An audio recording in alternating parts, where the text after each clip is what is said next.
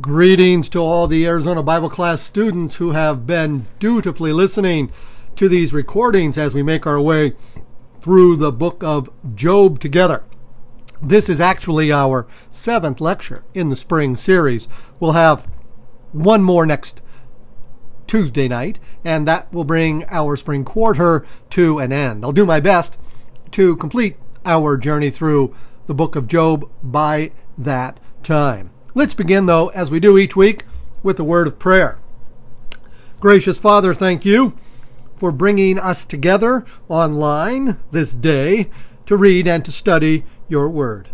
Please open our minds and our hearts to what you have to say, that in better understanding you, we may come to love you more deeply. God our Father, you sent your Son into the world to be its true light. Pour out the Holy Spirit he promised us to sow truth in our hearts and awaken in us obedience to the faith. May we all be born again to new life and enter the fellowship of your one holy people. And grant this through the Lord Jesus Christ, your Son, who lives and reigns with you in the Holy Spirit, one God, forever and ever. Amen. Well, I suppose the good news is that it looks like slowly but surely our churches are going to reopen. But not in time, I'm afraid, for us to gather together on a regular basis uh, in these last remaining Tuesdays in May. I do look forward, though, to making my regular presentation uh, in August, my summer series, Moses, the Man of God, or as I'm going to call the summer series, A Month with Moses, the man and friend of God. And then from there, we'll also book our time in Feeney Hall for the continuation of our spring quarter. So we'll hold that out, hopefully, as what will be the new normal, if you will, uh, so that we can get back together and back to live teaching. But for the time being, this is going to have to do. Now, we have made great progress so far in the book of Job. Remember, Job is the opening book in the collections of the books making up the Hebrew Bible uh, that introduce us to wisdom literature. The wisdom literature. Job, followed by the Psalms, followed by the Proverbs, the Song of Songs, Ecclesiastes, etc., is a genre of literature. And we've made a bold, fur, uh, bold foray into the book of Job as a theatrical presentation that is acted out on a stage with the intent uh, to allow the audience to engage in an age old question, which is still as valid today as it was in the time of Job, which, by the way, is imagined to be 2,000 years before Jesus, sometime around the lifespan and time of Abraham, which would make it the oldest theatrical piece of literature known to man. Now, having said that, what is the question that is addressed? It is simply why sometimes do bad things happen to good people? The obvious answer, which is presented once, twice, and then a third time, and then a fourth time in the narrative is that bad things never happen to good people. If bad things happen, the people who think they're good are actually not, and whether they know it or not, deserve their fate. Now, we know that Job is a righteous man. And the reason we know that Job is a righteous man is because God tells us so twice in chapter 1. Remember how the particular narrative opened? In the land of Uz, Job chapter 1, there was a blameless and upright man named Job who feared God and avoided evil. In verse 6, one day, when the sons of God came to present themselves before the Lord, Satan also came among them. The Lord said to the Satan, to the adversary, to the prosecuting attorney, if you will, Where have you been? And the Satan answered the Lord and said, Roaming the earth and patrolling it. And the Lord said to the Satan, Have you noticed my servant Job? There is no one on earth like him. He is blameless and upright. He fears God and he avoids all evil. That's who Job is as the curtain comes up and we meet him on the stage. A man that God has said specifically to us through the narrator's voice is unlike any man on earth. He and he alone is blameless and upright. He fears God and he avoids evil. Now, the Satan is allowed to destroy his life and to rob him of his good health in an attempt to get him to curse God, which Job refuses to do. And then remember, three friends arrive after a period of mourning, and they each present a series of arguments. First, based on experience, the second, based on tradition, which is historical experience, and then the third, based on the understanding of organized religion. In all three cases, each of the three friends, once, twice, and then a third time, makes the argument that Job must somehow be guilty of something in order uh, to make sense of the disasters that have befallen him. Now, we return to the narrative in Job chapter 20, and this is the end of the second series of challenges of the three friends. Remember, the first, my argument from my lived experience is. The second, historically, when we compound all of the experiences together, my argument is. And the third fellow, named Zophar, says that codified collection of historical experiences is called religion, and religion teaches, and they all agree that you, Job, can't be blameless and righteous. You have to be guilty of something. And what you really need to do is just confess to anything, and God will take his hand off of you. So in chapter 20, we meet again our man of religion, Zophar. And he begins to speak to Job a second time in chapter 20, verse 2. So now he says, My thoughts provide an answer for me because of the feelings within me. A rebuke that puts me to shame, the previous statements of Job, I hear, and from my understanding, Spirit gives me a reply. Do you not know this from of old, since human beings were placed on the earth? The triumph of the wicked is short. Their, their lives are always cut down, and the joy of the impious lasts just a moment. Though his pride mount up to the heavens, and his head reach to the clouds, he perishes forever like the dung he uses for fuel, and onlookers say, Where is he? If you perish like the dung you use for fuel, that fuel, of course, camel dung that's dried, sort of like a cow pie in its appearance, and then used in a fiery furnace of an oven, then you will be consumed by the fires of hell. It goes on to say in verse 12, though wickedness is sweet in his mouth, and he hides it under his tongue, he lies. Though he retains it and will not let it go, but keeps it still within his mouth, in his stomach yet the food shall turn, its venom be that of asps inside of him. Those who appear outwardly to be righteous and then have these calamities fall upon them as they have upon you, Job, are holding their evil within and it's eating you now from the inside out. A person like you, verse 17, shall see no streams of oil, no torrents of honey and milk.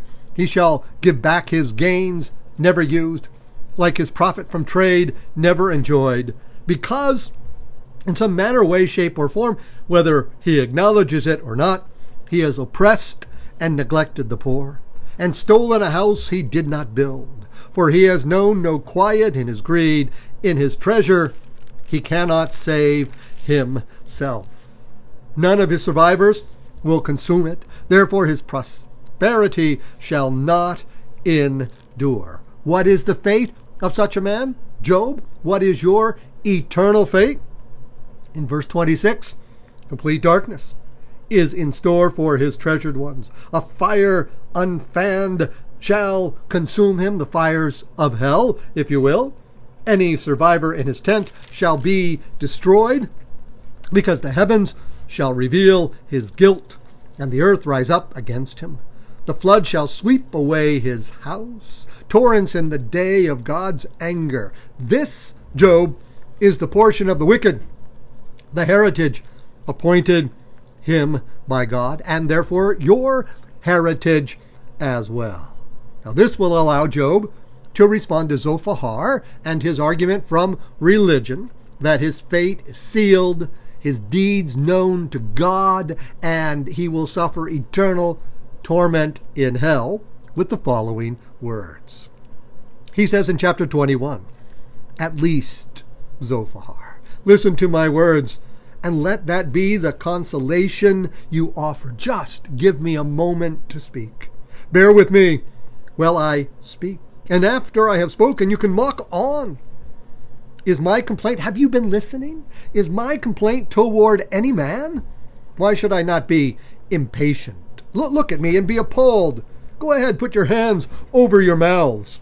When I think of it, I am dismayed, and shuddering seizes my flesh. But here is what I have a problem with. Why? Very important. Verse 7 Do the wicked keep on living? They grow old, they become mighty in power. Their progeny is secure in their sight, their offspring are before their eyes, their homes are safe without fear, and the rod of God is not upon them. Their bulls breed without fail, their cows calve and do not miscarry. In fact, they let their young run free like sheep. Their children skip about with no fear.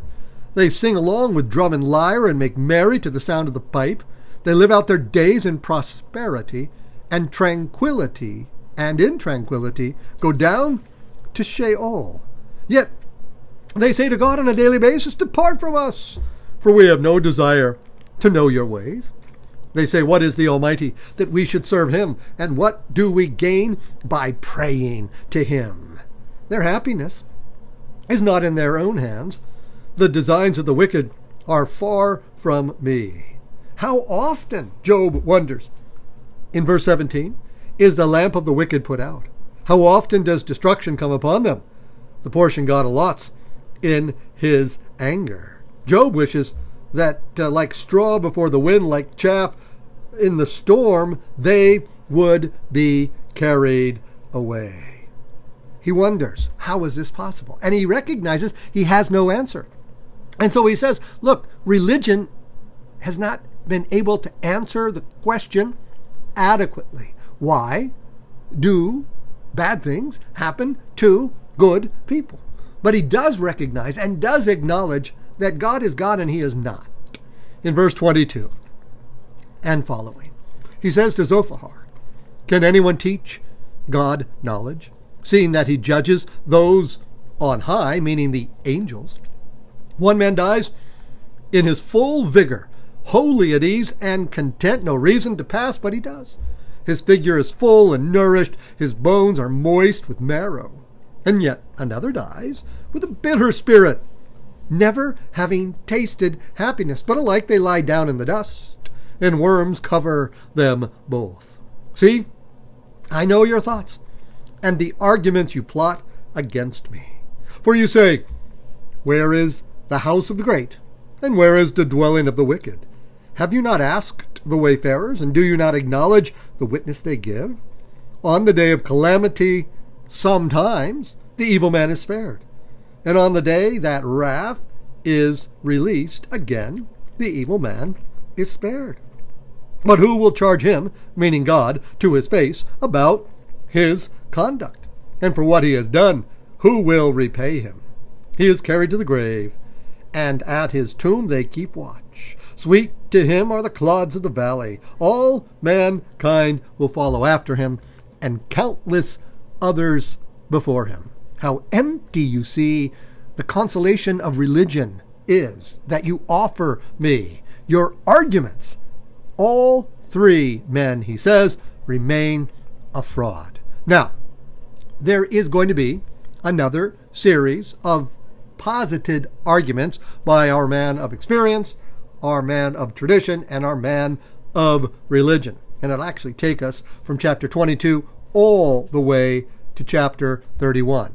I'm just to tonight going to, uh, for a brief moment, look at some of the highlights of this section between chapters 22 to chapter 31 in order to sort of bring the narrative to a focal point so I can complete the lecture tonight in anticipation of the conclusion of the book of Job next week. So, as I've said, the same three men are going to posit the same three arguments yet again. First, the man of experience, and then the man who will argue from tradition, and then finally, the man who will argue from the perspective of religion. And in each case, as before, in each of the previous two cycles, Job will respond.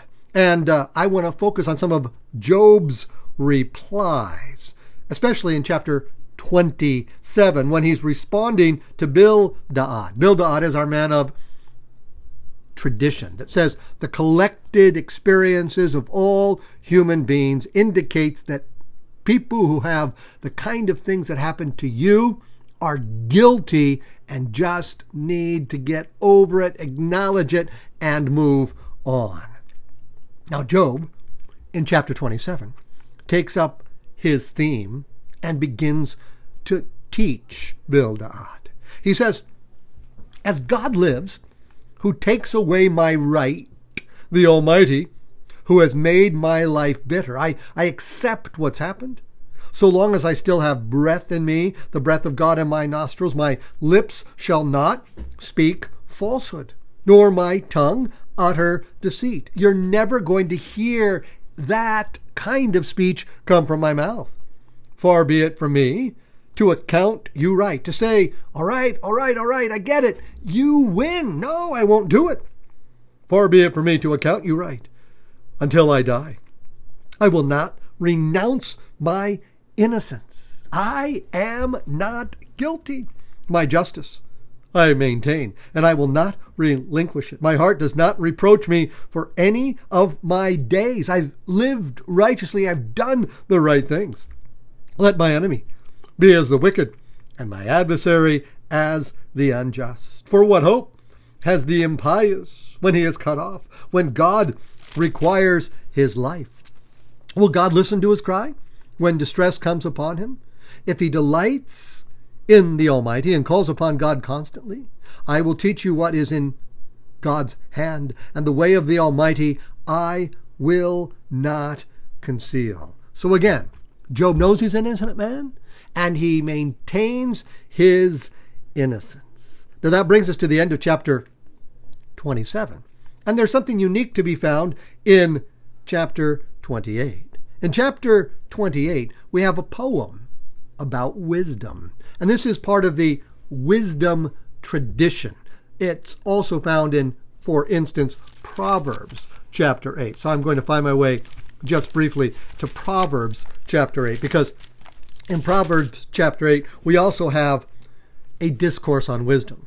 This, Proverbs chapter 8, from the mind of Solomon. And in Proverbs chapter 8, verses 22 and following, reflecting on holy wisdom. Verse 22 of Proverbs 8 The Lord begot me, the beginning of his works, the forerunner of his deeds of long ago. From of old I was formed, at the first before the earth, before Genesis 1 and verse 1. When there was no deep, I was brought forth. When there were no fountains or springs of water, before the mountains were settled into place, before the hills, I was brought forth. When the earth and the fields were not yet made, nor the first clods of the world, when He, God, established the heavens, there I was. When He marked out the vault over the face of the deep, when he made me firm, uh, when he made firm the skies above, when he fixed fast the springs of the deep, when he set for the sea its limit, so that the water should not transgress his command, when he fixed the foundations of the earth, then I was beside him as an artisan, I was his delight day by day, playing before him with all the while, playing over the whole of his earth, having my delight with men. Now, children, listen to me. Happy are they who keep my ways. Listen to instruction and grow wise. Do not reject it. Sacred wisdom, co eternal with the Father before creation. This from the mind of Solomon, the year 1000 BC. Job has a chapter, a poem dedicated to wisdom around the year 2000 BC, a thousand years, a full millennium before Solomon. So, as we look at chapter 28, just briefly, begin with me in verse 12. What about wisdom? As for wisdom, where can she be found? Where is the place of understanding? Men do not know her path, nor is she to be found in the land of the living. You hear the feminine pronoun. Uh, wisdom, sacred wisdom, is always imagined in the female gender because your mother is a wisdom figure who imparts wisdom to you in the first 10 to 12 years of your life. The deep, the sea, says in verse 14, She is not in me.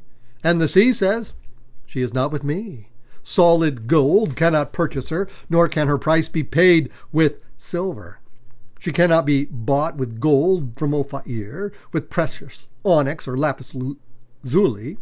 Gold or crystal cannot equal her, nor can golden vessels be exchanged for her. Neither coral nor crystal should be thought of. The value of wisdom far surpasses pearls. Ethiopian topaz does not equal her, nor can she be weighed out for pure gold. As for wisdom, where does she come from? Where is the place of understanding?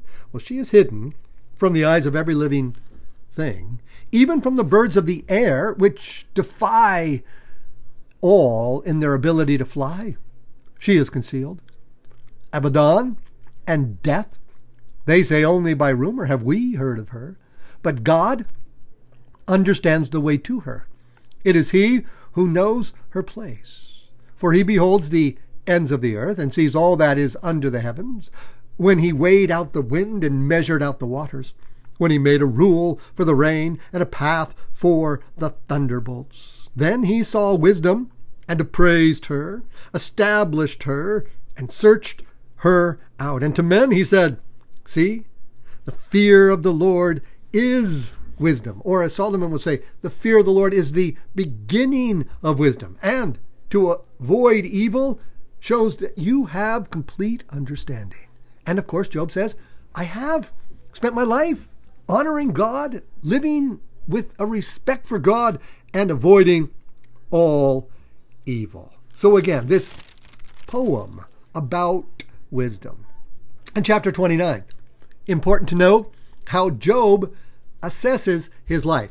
And it's been problematic over the course the last 2,000 years because there have been those commentators on sacred scripture who have read, I think misread, the intent of chapter 29 as a chapter indicating the underlying sin that Job was unaware he committed, the sin of pride. Because he's going to exalt himself by reminding God of all the good things he did. What we need to know is that the good things Job does are done because of his love for God, not to try to attain love from God.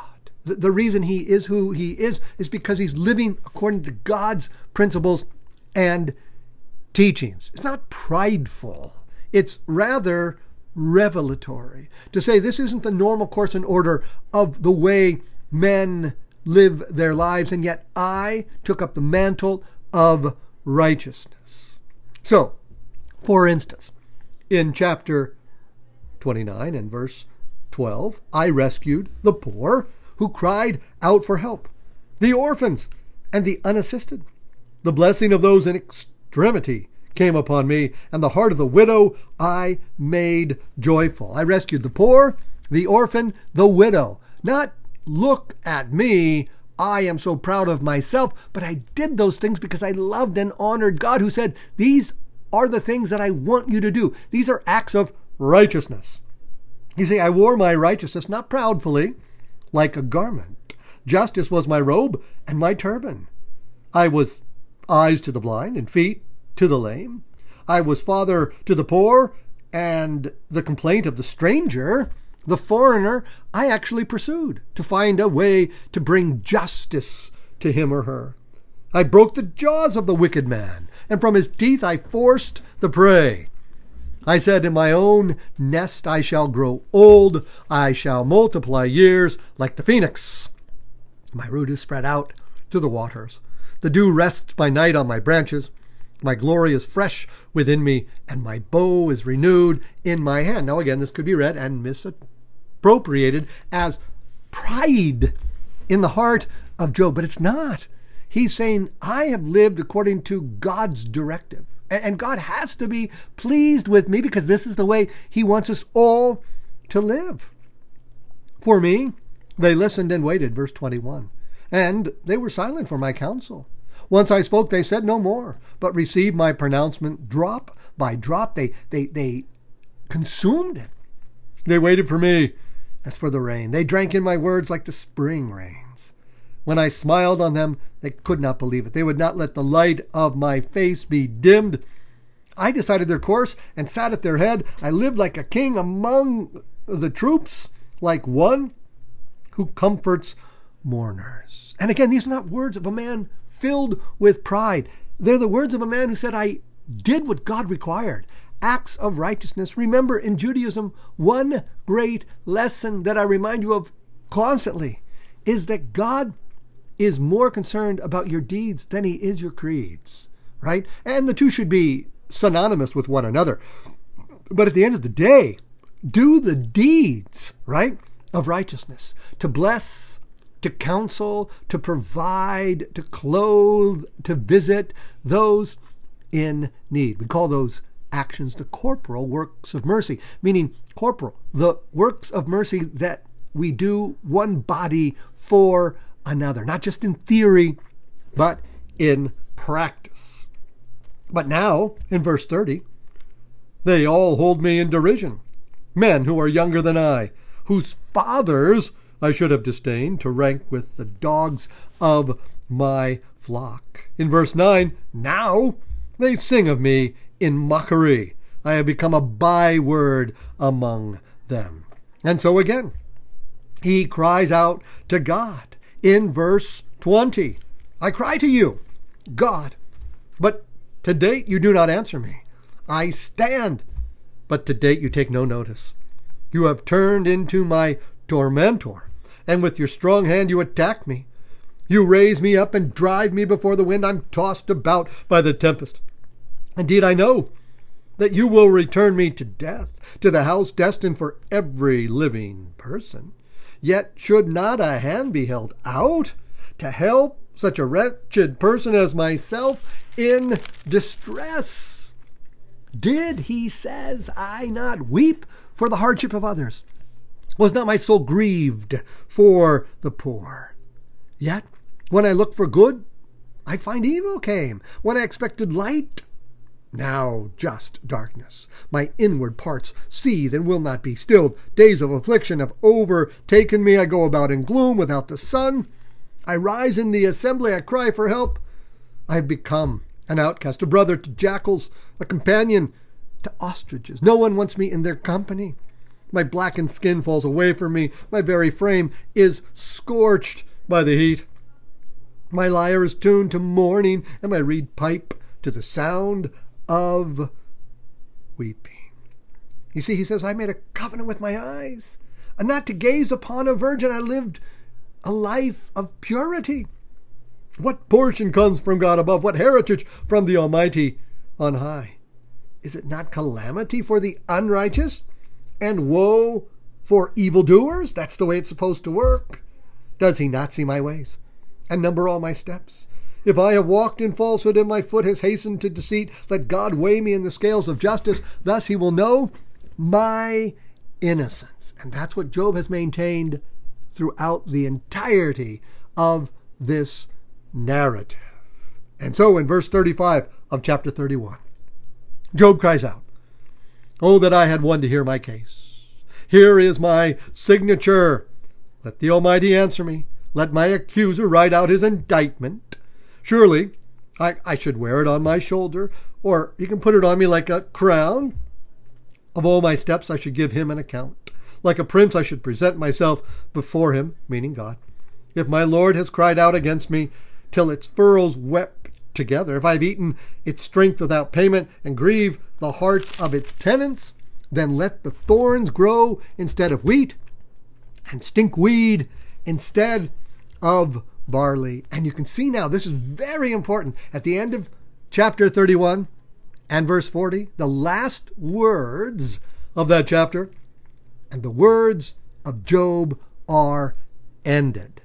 Now, when the words of Job end, you would expect, and you won't be disappointed, that God would speak up and say, All right, thank you very much. It's now my turn. And that actually takes place in chapter 38.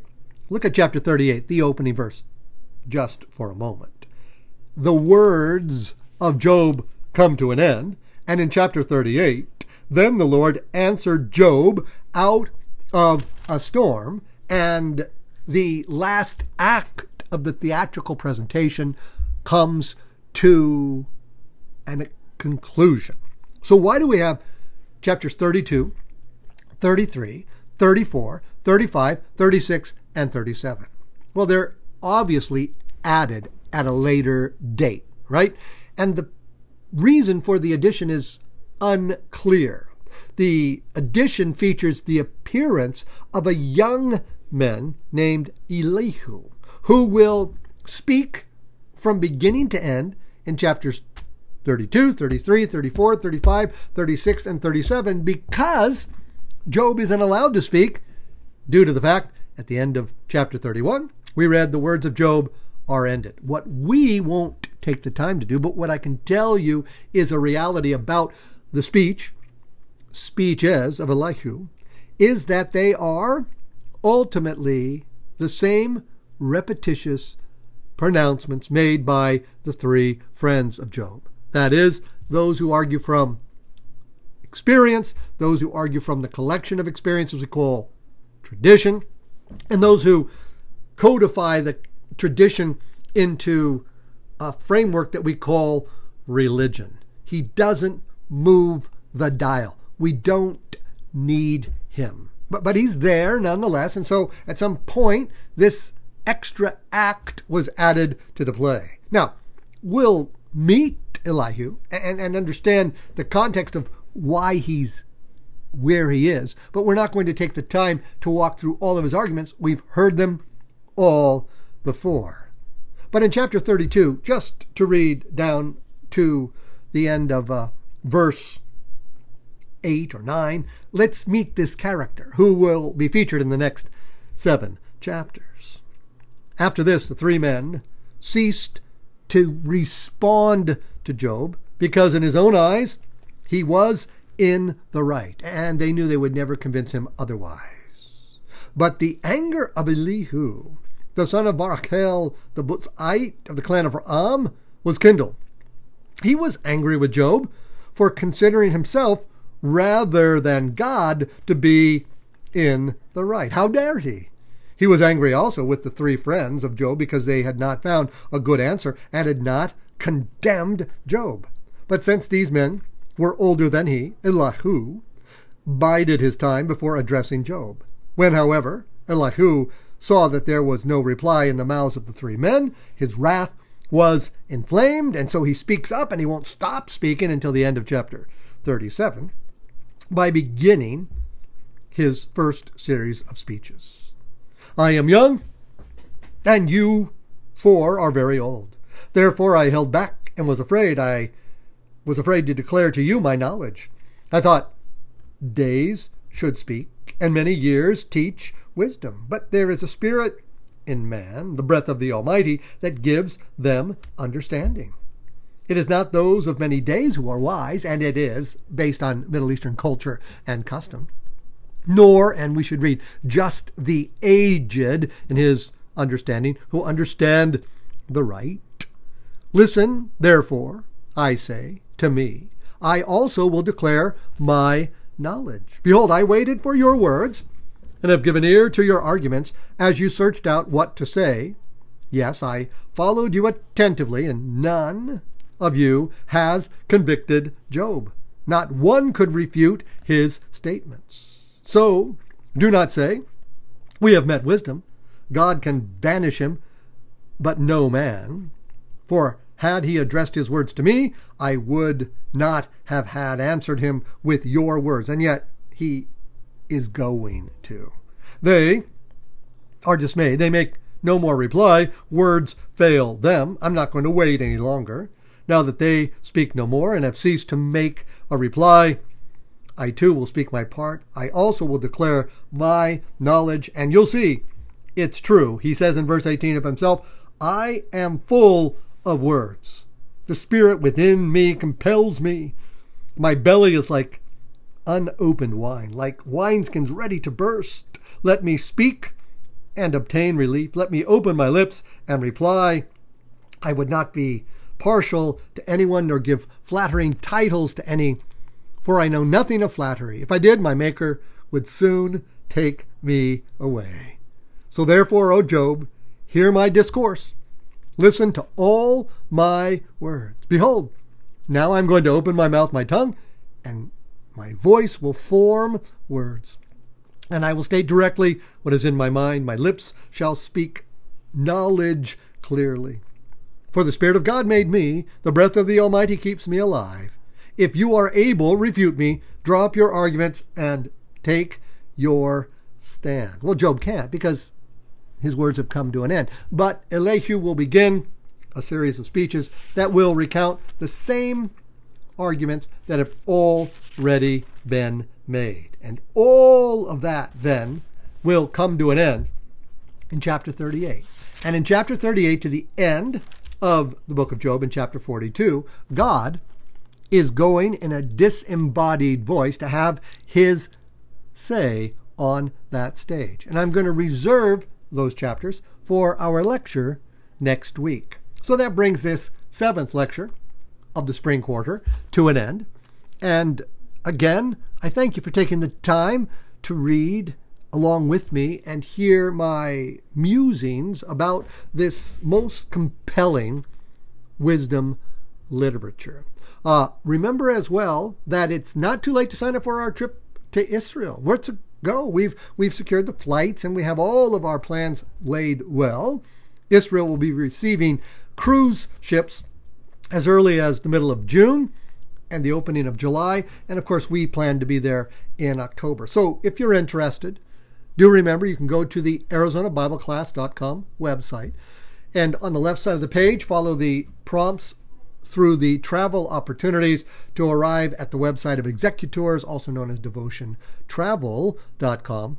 And there you can find information about the trip and how to sign up.